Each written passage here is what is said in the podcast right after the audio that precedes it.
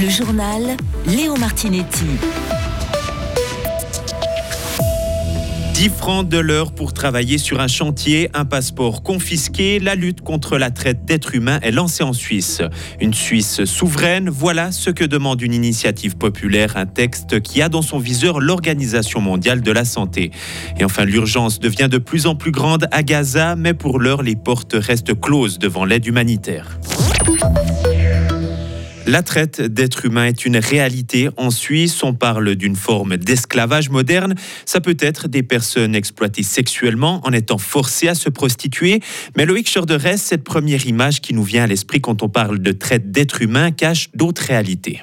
Oui, par exemple, travailler dans un restaurant, y être logé, se voir confisquer son passeport et être payé quelques francs de l'heure seulement, c'est aussi de la traite d'êtres humains. Et c'est l'exemple justement choisi aujourd'hui par le conseiller d'État valaisan Mathias Reynard. Car le Valais lance un plan pour lutter contre la traite d'êtres humains, un plan qui passera par la sensibilisation des policiers, des soignants, du monde de la justice, etc., mais aussi du grand public pour que les cas soient dénoncés, car les victimes sous pression, n'osent souvent pas le faire et parfois elles ne se rendent tout simplement même pas compte qu'elles sont exploitées. Est-ce que Loïc, on sait s'il y a beaucoup de personnes exploitées en Suisse? Alors on ne connaît bien sûr que les cas dénoncés, mais pour l'an passé, on parle quand même de 177 nouveaux cas, 136 femmes, 41 hommes, des chiffres communiqués aujourd'hui par la plateforme Traite qui regroupe les acteurs du milieu.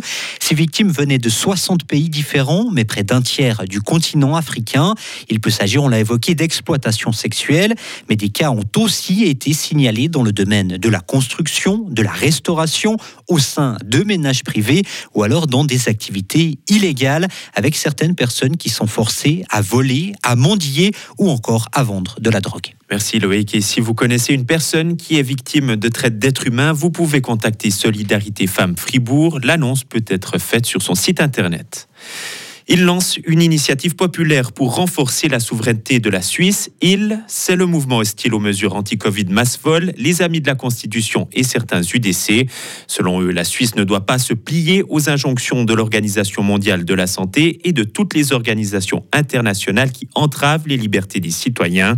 Les explications du conseiller national UDC valaisan, Jean-Luc Ador. Ce que nous voulons réaffirmer, c'est la souveraineté de la Suisse dans la gestion des crises actuelles et à venir. Ce sont les libertés et les droits fondamentaux des citoyens face à ces tentatives sous des oripeaux internationaux de vouloir les restreindre à nouveau à l'avenir. Le texte prévoit tout de même des exceptions, notamment en matière commerciale et dans la mobilité. Une peine de 4 ans et demi euh, de prison, c'est ce que requiert euh, le ministère public fédéral contre un homme de 25 ans. Il est accusé de violation de la loi interdisant les groupes islamistes. Membre de la mouvance salafiste de Winterthur, il aurait notamment recruté des partisans pour cette cause. L'accusé a déjà été condamné par le passé pour un voyage en Syrie. Dans l'actualité étrangère, le Hamas annonce la mort de l'un de ses commandants, membre de sa branche armée. Il a perdu la vie dans une frappe israélienne sur le centre de la bande de Gaza. Et à Gaza, justement, l'UNICEF lance un appel. Si de l'eau et du carburant n'arrivent pas, ses habitants sont en danger imminent de mort ou d'épidémie. Mais pour l'heure, l'unique ouverture sur le monde de Gaza, qui n'est pas aux mains d'Israël, le terminal de Rafah vers l'Égypte reste fermé. Israéliens, Égyptiens et Américains ne parviennent pas à s'accorder pour y faire entrer l'aide humanitaire. La Grèce doit faire face à un danger national, la chute de la natalité. Déclaration faite aujourd'hui par le Premier ministre grec. D'ici à 2050, la population du pays, toujours plus vieillissante, pourrait diminuer de 1 million. Pour contrer ce phénomène, le gouvernement s'est par exemple engagé à relever les allocations pour les familles avec enfants. Une coalition mondiale pour des avis dignes de confiance. Plusieurs grandes plateformes s'engagent dans la lutte contre les faux avis en ligne. Amazon, Booking, Expedia ou encore TripAdvisor en font partie. Elles vont notamment mettre en commun des méthodes de détection de faux avis. Cette coalition est créée alors que plusieurs pays reprochent à ces entreprises de ne pas assez se préoccuper du phénomène des faux avis sur Internet. Et enfin, Greta Thunberg a été arrêtée aujourd'hui à Londres. La militante écologiste participait à une manifestation, un rassemblement organisé en marge d'un congrès de l'industrie pétrogazière. Une centaine de manifestants ont notamment bloqué toutes les entrées de l'hôtel où est organisé cet événement. Retrouvez toute l'info sur frappe et frappe.ch.